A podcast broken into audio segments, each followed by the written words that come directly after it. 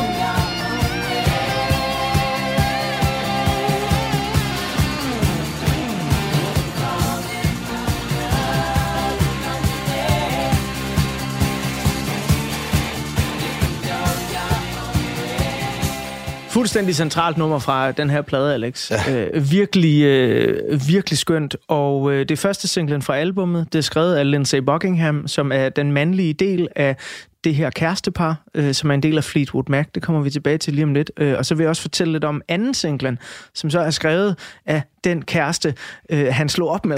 øh, og hun mener nemlig, at øh, jamen, den sang, hun skrev, der hedder Dreams, det er faktisk sådan, det handler om det samme som Go Your Own Way. Hun har bare en anden måde at udtrykke sig selv på. Vi har i del 1 af ugens portrætalbum hørt om øh, din rejse fra øh, ja, musicalscenen i Danmark og gymnasiet og til London, hvor du bliver taget over af din manager, fordi der ligesom er en chance for, at øh, du måske kan komme til at leve af og lave musik. Du kommer med i bandet Vagabond, som er den vigtige avis The Guardian bliver udråbt til at være noget helt vildt og særligt. Men øh, det vælger du også at forlade selvom at øh, der muligvis havde ligget en stor succes der, I havde kontakt med Geffen Records. Altså det var i hvert fald, da jeg var teenager, nok et af de pladeselskaber, jeg havde flest plader fra i min pladesamling. En meget stor ting.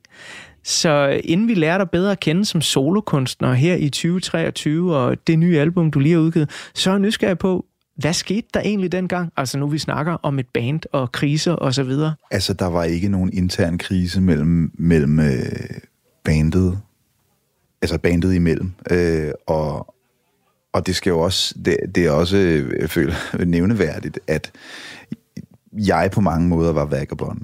Ja. Øh, jeg var hovedsangskriver i, i bandet, og faktisk den eneste sangskriver i bandet. Jeg havde skrevet hele det album med et produktionshus, der hedder Sanomania, som førhen havde beskæftiget sig primært med popgrupper som Girls Aloud og Sugar Babes, og haft kæmpe succes med det.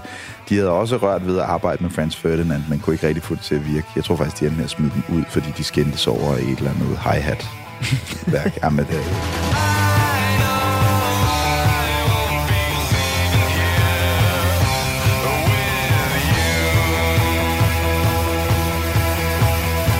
jeg blev lovet dernede, at jeg skulle ligesom være deres første sådan rock-håb. Ikke? Og den plade, som vi endte med at lave, var absolut ikke det. Fordi jeg kunne mærke, at der, der var noget i gære her, og der var noget sådan undervejs, som jeg måske ikke var helt tryg ved, så betød det også, at da, da de foreslog, hey, hvad med, at det ikke er et soloprojekt? Hvad med, at vi giver det et bandnavn? Så haps. Fordi så kunne jeg se en vej ud med det samme. Ikke? Så kunne jeg altid lægge det bandprojekt fra mig. Mm. Så vi kom op med navnet Vagabond, og så... Øhm, holdt vi, så holdt vi auditions for, for musikere. Og på grund af det dealede vi jo også med en masse journalister, der sagde sådan, jamen er I så sådan en manufactured boyband-agtig ting? Mm. Men det er da en ret moden beslutning af en ung Alex Vargas allerede der at se, hvis det her det nu er et bandnavn, og det er ikke bare mig solo, så kan jeg altid lægge det fra mig, Klart. hvis det ikke virker. Ja, det, jamen det kan jeg da egentlig godt se. Altså, jeg var i hvert fald meget bevidst om, om situationen, uden nogensinde rigtig at sætte ord på det det var bare sådan, det er bedre. Det, ja. det, det, skal, vi, det skal vi absolut. Og øh, da det kom til at, at skrive plade nummer to, så var der, der var et møde med, med Colin Barlow, som var chef for Geffen i UK, og som var ham, der havde signet mig. Og, øh, og med Brian Higgins, som var chef for Xenomania, og min hoved sådan, samarbejdspartner. Øh, og min manager, og mig. Og jeg husker bare et tidspunkt, hvor at Colin, pladeselskabschefen, forlader rummet og siger, godt, så går vi ned og spiser frokost, jeg skal bare lige det, det, det. Og så kan vi snakke videre om det. Og der vender Brian så om til mig. Brian var en fucking tyran. Altså, det var et diktatur, han kørte dernede i Westerham, hed det, øh, i hans studie. Og det han ligesom kunne, det var at pille unge mennesker fra hinanden, indtil det ligesom var sådan en rå nerve, som han kunne Øh, ja, nu kommer jeg til at trykke til mikrofonen for effekt. men, men så man ligesom kunne prikke til. Ja. Øh, og så gjorde man, hvad han sagde. Og han var på mange måder et enormt ubehageligt menneske. Og jeg tror også, han har lidt konsekvenserne af at behandle folk på den måde, fordi lige så forlod alle ham. Men altså, for ligesom at, at beskrive noget om, om grund til, at jeg siger, at det var et diktatur, han kørte, det er også fordi, at der er en historie om den her, der er det her øh, pigeband, der hedder Girls Aloud, øh, eller en pigegruppe, øh, ala Spice Girls, som de hedder Girls Aloud, en UK-ting, kæmpe, øh, kæmpe stjerner i, i England på det tidspunkt. Cheryl Cole hed hun på det tidspunkt. Hun var vist blevet gift, hun, øh, så hun har skiftet navn til Cheryl Cole. Og første gang hun skulle mødes med Brian sammen med resten af gruppen, så, øh, så siger hun til ham, jeg, jeg hører, at det lidt er et, at du lidt er en diktator i den måde, du arbejder på. Og han siger, hvorfor siger du det? Hvor har du hørt det? Og så peger hun op på en boghylde i hans kontor, og der står, øh, jeg ved ikke, om man kalder det biografier, eller sådan, øh, i hvert fald bøger om Mao, Lenin, Hitler. Der stod de bare alle sammen. Okay op på øverste hylde på den der, hvor hun, så peger hun bare op på den sådan, jamen altså... Ja. Altså, ja, det kunne han så ikke rigtig... Øh. Så det har, jeg ved ikke, om han har sådan studeret lederegenskaber igennem det. Mm. Øhm, men, øh, men ej, nu skal jeg heller ikke, jeg skal heller ikke sådan, øh, sprede rygter på den måde. Men, men ud fra min egen oplevelse, så, så var han en, en, rigtig, en rigtig svær mand.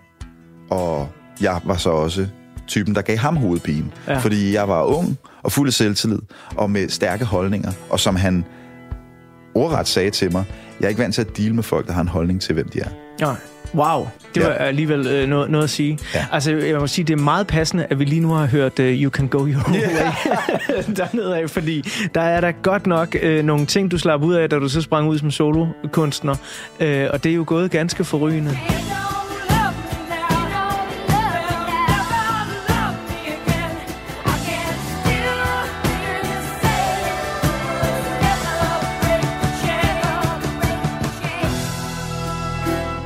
Jeg øh, skal huske at holde øh, øjnene på bolden her ja, i udsendelsen også, og så skal jeg øh, dykke ned i Fleetwood Mac, fordi det handler ikke kun om dig, men også om den her plade, som jeg faktisk, jo mere vi snakker, begynder at se som sådan en nøgle til din egen selvforståelse også. Og det måske ikke er noget, der kommer sådan ligesom et bombenedslag første gang, du hører den, men stille og roligt hen over årene øh, udvikler sig.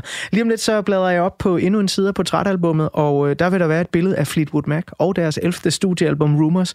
Det er et album, hvor næsten alle sangene er skrevet solo af de forskellige medlemmer. Og lige med undtagelse af sangen The Chain, som øh, bandet skriver i fællesskab. Det er egentlig en McVie skelet til en sang, der starter det, men så bygger alle de andre ovenpå, skriver lidt tekstbider, skriver noget, og det var sådan en dødkompliceret sag, kan jeg forstå, at få færdiggjort, men det resultat, vi ligger tilbage med, er faktisk, tror jeg, næsten mit favoritnummer på pladen. Så det er et fantastisk nummer. Det er også et af dem, som du sådan fremhævede og sagde, okay, skal jeg vælge et eller andet? så kan det godt være, at den her er god. Hvorfor øh, er det øh, så centralt et nummer for dig også? Jeg tror også, at Chain er, er hvis jeg skulle pege, hvis jeg, hvis jeg blev bedt om kun at pege på et nummer, så ville det være The Chain. Og jeg synes også, der er noget magisk i netop, at det er det eneste nummer, som er skrevet som band. Selvom, selvom Chris McVie, hun siger ligesom sådan, at de havde, de havde noget gang i noget med slutning, og så gav jeg dem resten. men, øh, og, og jo, men altså fair nok, det har jo været noget, hun... Men, men, øh, men jeg tror også, nem, nemlig som du siger, at selv den del, den er der også blevet lavet så meget om på. Altså hele, hele den måde, det kommer ind på, den, den stortrumme, hvordan den lyder. Altså det er nummeret, som jeg øh, på mine... Hvis der, hvis der er nogen, som besøger mig i mit studie, som øh, ikke kender til mine højtalere, de højtalere, jeg har, øh, og jeg lige skal sådan sige, prøv, prøv, lige, at, prøv lige at høre, hvor, hvordan man kan... Altså, prøv, prøv at høre, hvor ærlige de her er. Så er det altid The Chain, og der får du lov til at høre stortrummen først.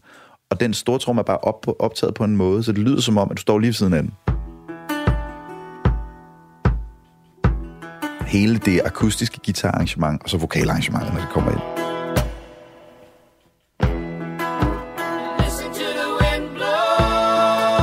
Der er så meget perfektion i det nummer, øhm, som er, er hele, sådan, hele dynamikskiftet, når du går fra vers til omkvæd.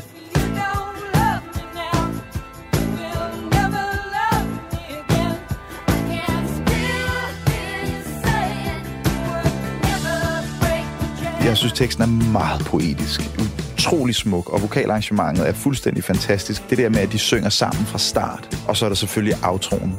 Den der insisterende, næsten altså i lang tid entones guitar solo, som bare er det er bare nerve, nerve, nerve. Men det synes jeg virkelig, for mig, der, der står Lindsey Buckingham, han repræsenterer meget det der, sådan, det behøver ikke at være super virtuost. Der, det skal bare have nerve. Ikke? Og nogle gange så er nerven noget af det allervigtigste i musik jo, og det er det også i musikformidling. Og jeg vil ønske, at portrætalbums lyttere kunne være fluen på væggen, når du sidder og taler om det her, Alex, fordi du, du er super, super passioneret omkring netop det her album, og det elsker jeg jo helt vildt højt. Inden du får et uh, ultra kort portræt af Fleetwood Mac og albumet Rumors, så kommer her nummeret The Chain.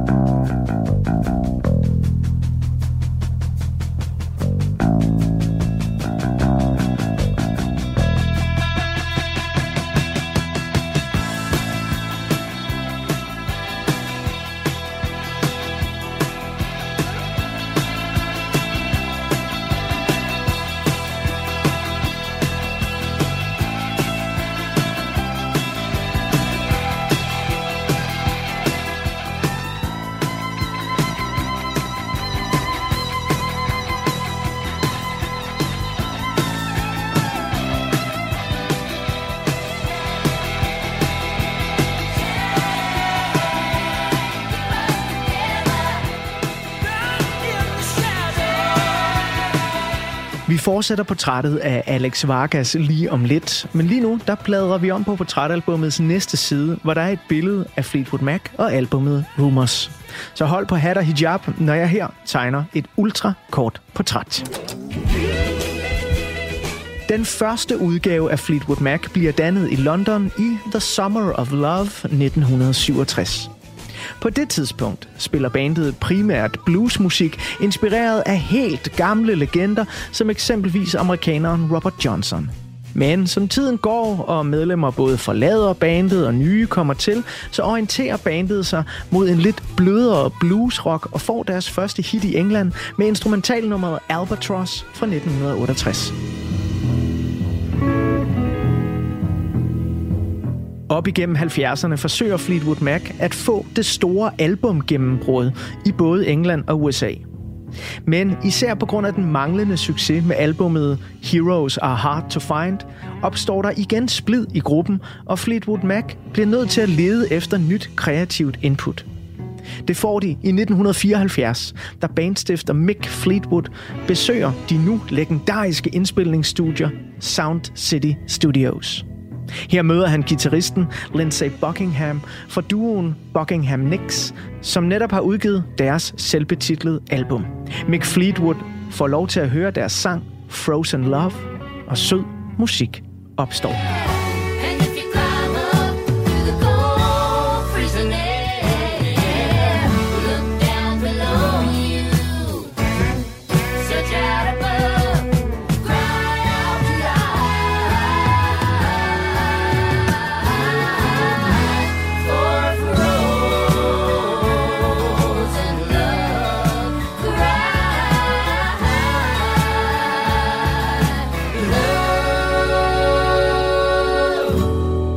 Mick Fleetwood tilbyder herefter Buckingham at blive en del af Fleetwood Mac. Det takker han ja til, på den betingelse, at hans kæreste og bandkammerat, sangerinden Stevie Nicks, også kommer med i bandet. Den harmoniske duo tilføjer herefter Fleetwood Mac ny inspiration og en blødere og lidt mere poprocket lyd. Og det virker. Den første udgivelse, hvor Stevie Nicks og Lindsay Buckingham er en del af bandet, albumet der bare hedder Fleetwood Mac, bliver en stor succes og rammer i 1975 den amerikanske albumhitlistes første plads. And I saw my reflection in snow-covered hills till the landslide brought me down. 1976 bliver et skældsættende år for Fleetwood Mac. De går i gang med at indspille, hvad der skal blive til Rumors-albummet, og alle bandets medlemmer oplever også både stress, skilsmisser, brud og et eskalerende kokain- og alkoholmisbrug. Bandmedlemmerne John og Christine McVie bliver skilt. Lindsay Buckingham og Stevie Nicks går fra hinanden. Mick Fleetwood er i gang med at blive skilt, men indleder så også lige en affære med Stevie Nicks. Alt dette, kombineret med million dollar indtjeninger fra det seneste album og et ubegrænset budget til studietid, gør, at Rumors indspilningerne bliver en krudtønde af kokain, knuste hjerter, ødelagte venskaber og smadrede relationer. Set i det lys, så er det måske ikke så overraskende, at masterbåndet med de næsten færdige indspilninger blev smadret og var lige ved at gå helt i stykker. Ligesom bandet.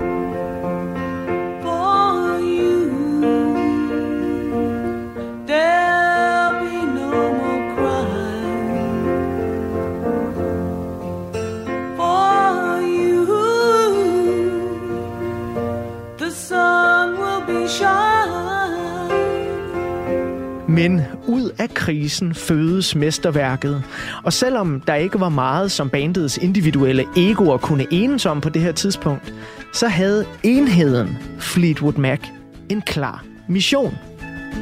De ville som band lave et album, som kun havde numre på, der var så skarpt skårne, at de i princippet alle sammen kunne udgives som singler. Og den mission, den lykkedes.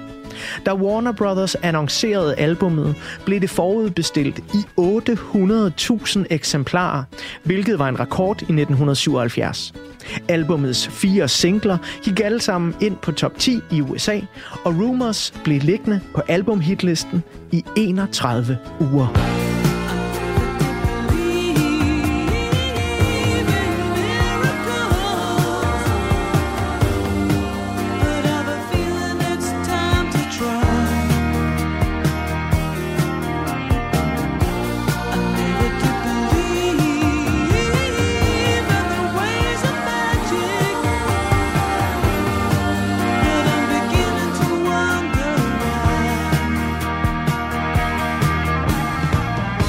Til trods for de interne kriser imellem bandets medlemmer, så hældede de sig deres musik så meget, at de alligevel formåede at holde sammen som band. Efter Rumors nåede Fleetwood Mac at indspille tre studiealbum sammen, før Lindsey Buckingham og Stevie Nicks forlod bandet i slut 80'erne. Og det brud blev den forløbige slutning på det bedste Fleetwood Mac lineup nogensinde. Det lineup fandt dog sammen igen i 1993, hvor de spillede til den nye amerikanske præsident Bill Clintons indsættelsesfest.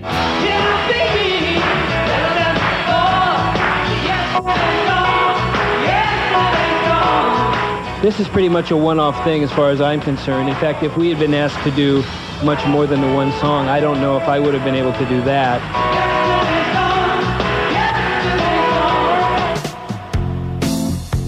Fleetwood Mac fortsatte herefter som band med skiftende medlemmer og udgav i 2003 deres sidste album, Say You Will, som til trods for Buckingham og Nicks medvirken ikke gjorde så meget væsen af sig. Hvad der til gengæld gjorde ekstremt meget væsen af sig, var, da den amerikanske lagermedarbejder og far til to, Nathan Apokata, i 2020 lagde en 23 sekunder lang video af sig selv på det sociale medie TikTok. I videoen står han på skateboard, imens han drikker tranebærjuice og mimer til Fleetwood Macs gamle Rumors hit Dreams. Videoen var sjov, afslappet, en lille smule boomeragtig og bare mega rar. Så den spredte sig på internettet med lynets hast. Og før pladeselskabet eller Stevie Nicks, der har skrevet sangen, selv kunne nå at stave til millioner af dollars, så var Dreams blevet streamet over 36 millioner gange på to uger. Det er en vækst på 212 procent, som blandt andet gjorde, at Dreams i 2020 pludselig num- lå nummer 1 på Spotifys hitliste. Sangen blev endvidere købt og downloadet 1188 procent mere end normalt. Og på tværs af radio-airplay, sociale medier, tv-omtale og streamingtjenester, så vurderes det, at Dreams blev spillet mere end 230 millioner gange på to uger. Men det stopper ikke her. For Fleetwood Macs samlede album bagkatalog blev streamet 68% mere end normalt. I alt 129 millioner streams på to uger. Og sidst, men ikke mindst, så solgte Mick Fleetwood sin del af det samlede bagkatalog til pladeselskabet BMG for et mangecifret million dollar beløb. Og alt det her på grund af en 23 sekunders video af en lærermedarbejder fra Idaho, der står på skateboard, drikker tranebærjuice og mimer til Dreams. Et nummer, som du selvfølgelig skal nyde lige nu.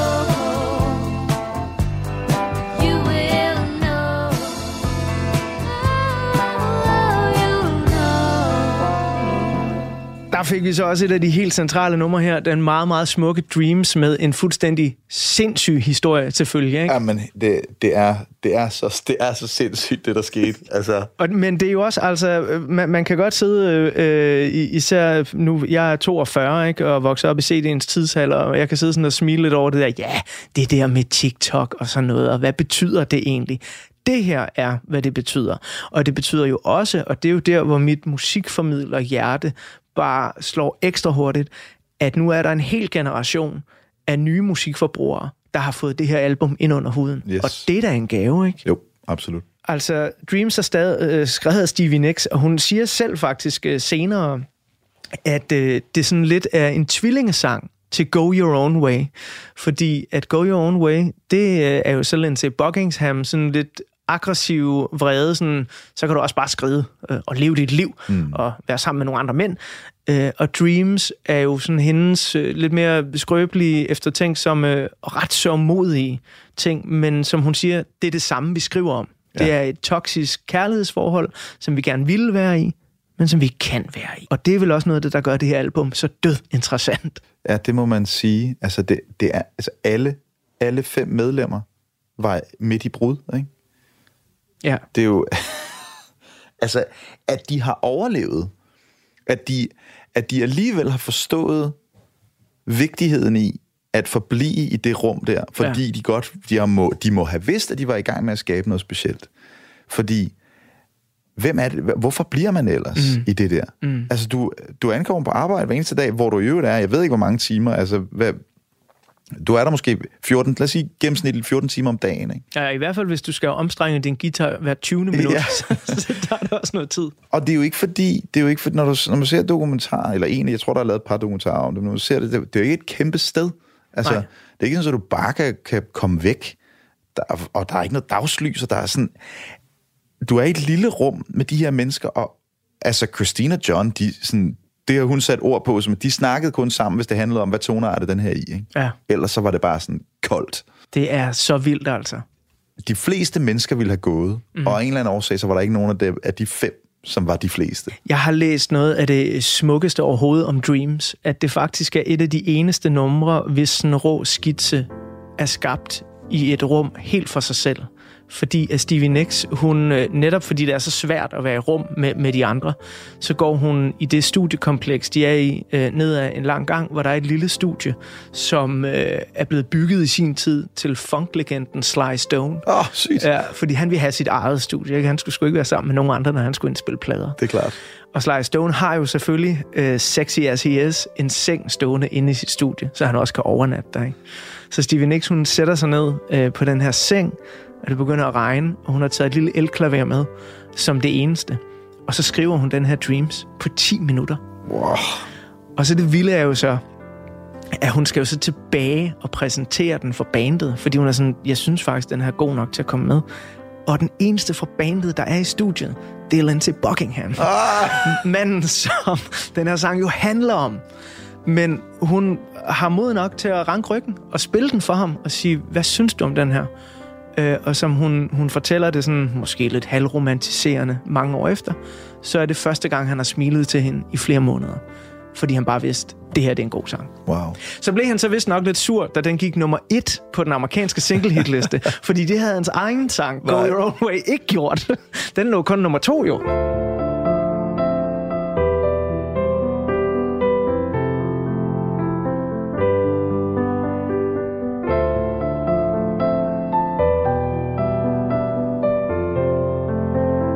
Vi har jo kredset rundt omkring det her med, med kriser og, og stor kunst og så videre, ikke? Og jeg er jo nysgerrig på, øh, altså, når jeg møder dig, og når vi sidder og snakker sammen, så du virker ret meget harmoni med dig selv, og jeg kan også høre på dine sange, øh, den modenhed, der stråler ud af, at du har fundet et udtryk, der virkelig meget er dig. Altså, en, en, en Alex Vargas.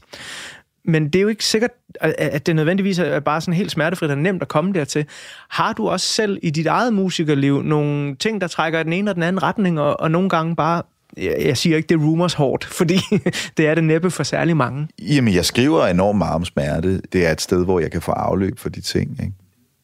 Altså, i forhold til... I forhold til så nu, har jeg, nu, nu skal jeg udgive en plade her lige om lidt, og der er ingen tvivl om, at udtrykket på den plade er øh, en modreaktion på det, som hele verden har været igennem øh, i 2020 og 2021. Men også en modreaktion på en sorg, som jeg selv bearbejder stadigvæk, men øh, da jeg mistede min søster i 2018. Why do you question the way that you are? Tell me the truth, cause I never knew to ask you or not.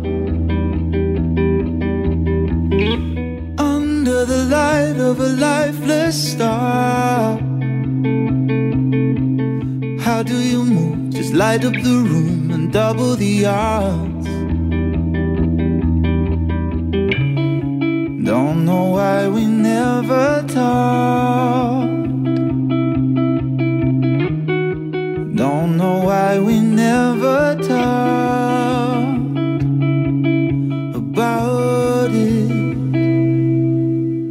Sådan en plade som Rumors, når du nu hører den der i din slut teenageår i 2007, altså har den her plade på en eller anden måde øh, lidt sådan malet dine toner, måske uden du har vidst det? Jamen, det, det kan den sagtens have. Jeg tror, den tid har, har, har malet mig. Men jeg, jeg er absolut... Øh, jeg, jeg er meget mere draget af, af, af musik med blå toner.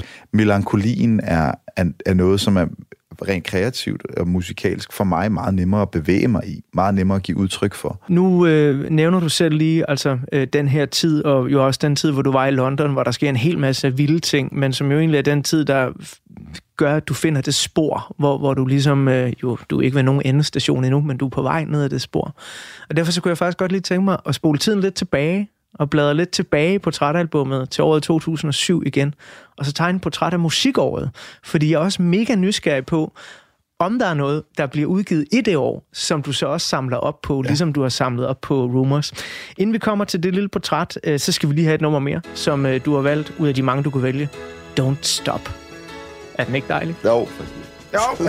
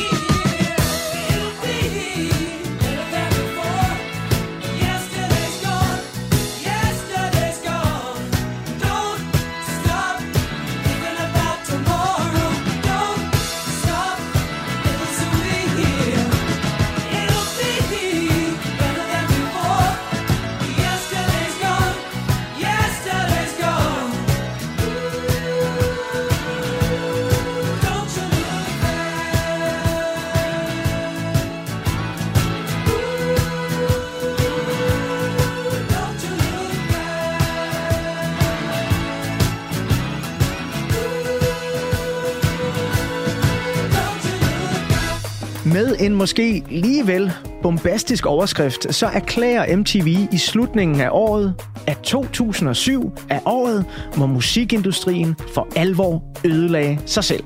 Set i bagklogskabens lys, så havde MTV nok ikke sådan helt det lange lys på, da de blandt andet kritiserede Radiohead kraftigt for at gøre deres nye album In Rainbows gratis tilgængeligt på det der farlige internet.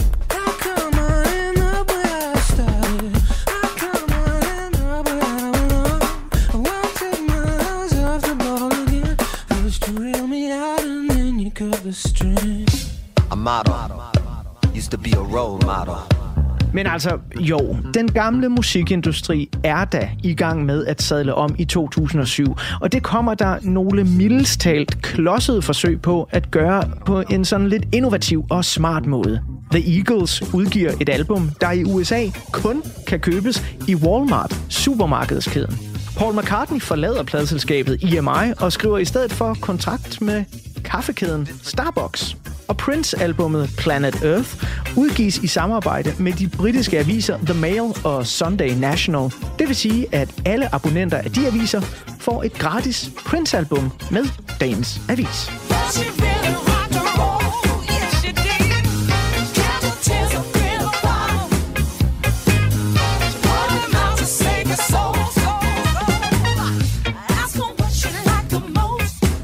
Men der er heldigvis også solide udgivelser fra både førnævnte Radiohead, White Stripes, Kanye West, PJ Harvey, Timberland, Common og Amy Winehouse, der storhitter med hendes andet album, 2006-mesterværket Back to Black, som i løbet af 2007 kaster singler af sig, såsom Tears Dry on Their Own, titelnummeret Back to Black og kæmpesangen You Know I'm No Good. I cheated myself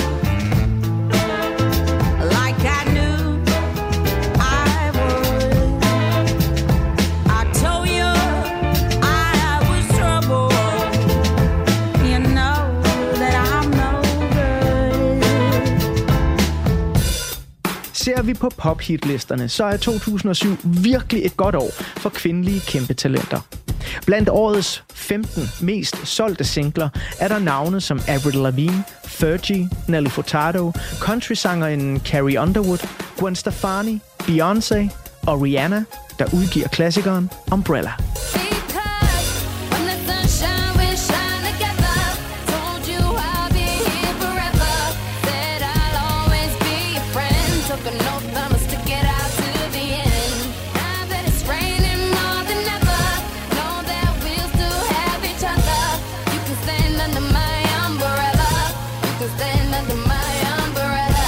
Herhjemme i den lille danske Annedam, der er der også nye navne i vælten. Dyné albumdebuterer og vinder et par Danish Music Awards året efter, blandt andet som årets danske gruppe. Resterne af bandet Superheroes, nu kaldet Private, hitter stort med nummeret My Secret Lover. Yeah!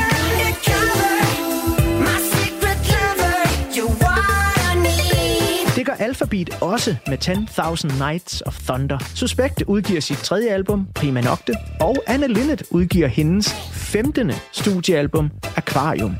Men mest signifikant for 2007 er nok den unge rapper Natasha Saad, som udgiver generationsværket I Danmark er jeg født, der især bliver et kæmpe hit efter hendes alt for tidlige død i 2008. Hey Danmark!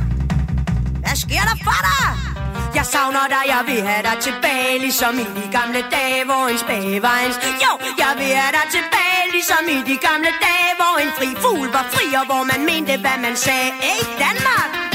Jeg savner dig, jeg freaking fucking savner dig. Du skræmmer mig, jeg vil have dig tilbage. Om ugens gæst, musiker Alex Vargas, elskede nogle af de her toner fra 2007, eller om han bare var helt begravet i sine egne sange, sit kommende band, eller kun lyttede på Fleetwood Mac's Rumors, det kan vi blive klogere på lige om lidt. Først, så skal du lige have nummeret Oh Daddy.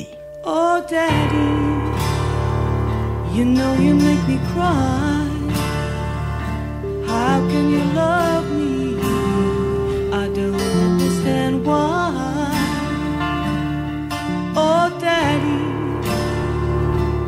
Can make you see if there's been a fool around. It's got to be me. Yes, it's got to be me. Oh, Daddy, you soothe me with your smile.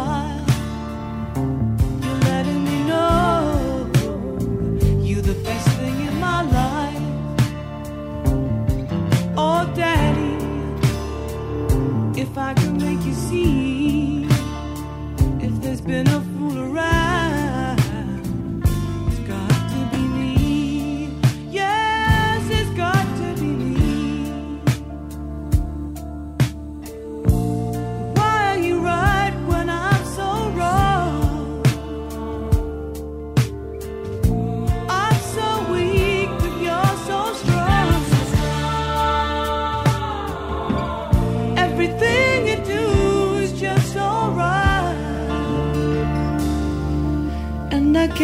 walk away from you, baby, if I try.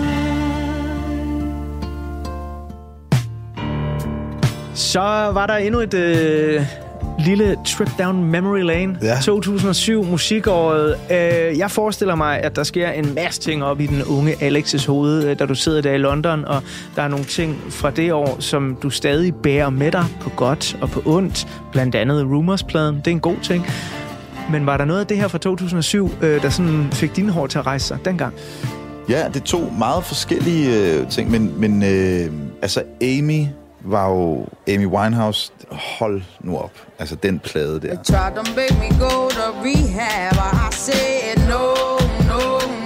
Det, det ser man, det oplever man bare ikke så tit, hvor, hvor meget det fyldte i mediebilledet også. Du kunne ikke gå ind på en bar, uden at der blev spillet Amy. Hvis der var øh, live musik på en pop, så var det utroligt tit, at du kom ind, og så stod der en med en akustisk guitar og spillede et, et cover af enten af Rehab, eller også så var det Rihanna's Umbrella. Den blev også spillet rigtig Okay. meget. øhm, I'd rather be at home with Ray. I ain't got 17 days. men Alphabet, Ja. Jeg havde nogle få danske venner, og, og så, lidt, øh, så lidt den ene af dem, og hun var kæmpe Alphabet-fan. Og når jeg var hjemme hos hende, så var der altid, blev der altid sat Alphabet på, og derfor altså, lærte den her plade at kende, men som ingen af mine andre venner kendte til, og det var så fordi, det var et, et dansk band, som storhittede derhjemme. Yeah!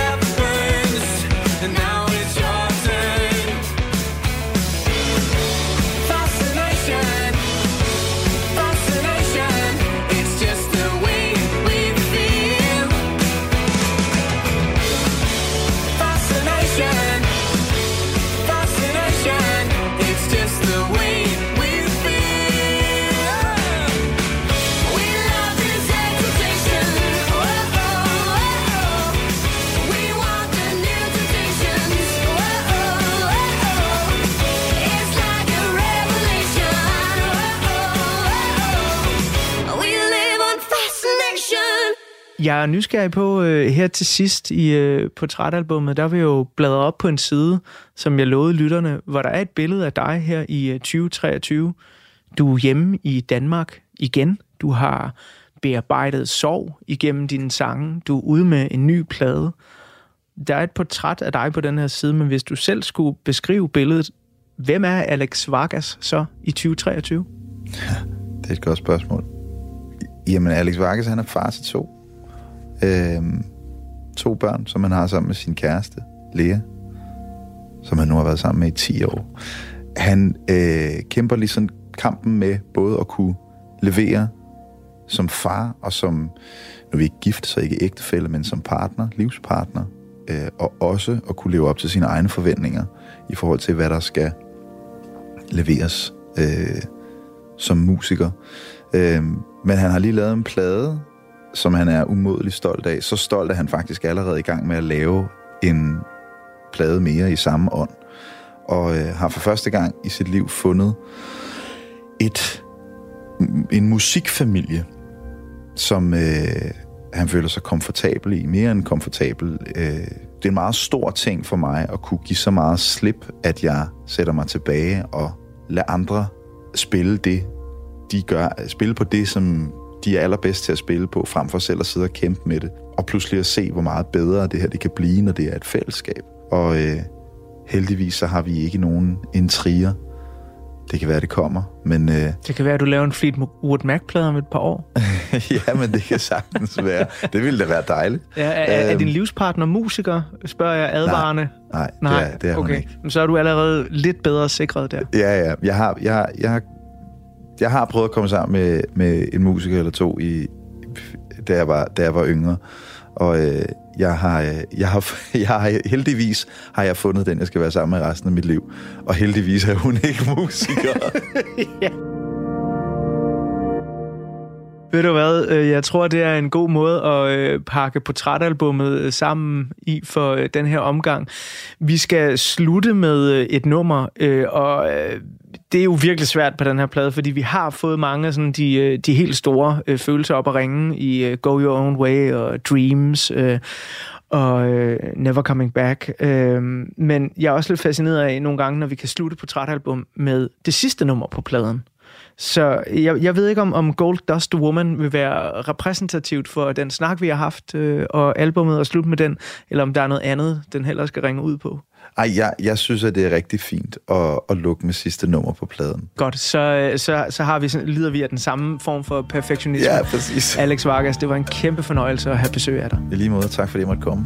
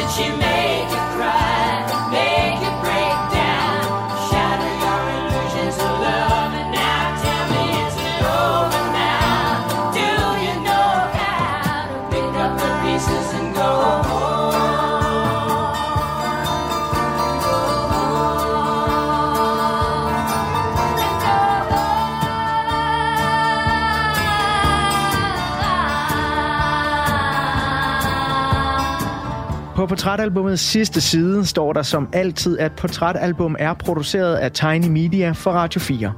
Mit navn er Anders Bøtter, og sammen med lyddesigner Emil Germod vil jeg gerne sige mange gange tak, fordi du lyttede med. Der er flere portrætter fra programmet her, hver fredag kl. 17-19 på Radio 4, eller der, hvor du finder dine podcasts. Og hvis du lytter til det her på en podcast, så må du rigtig gerne trykke abonner på den tjeneste, som er din foretrukne. Så bliver vi simpelthen så glade.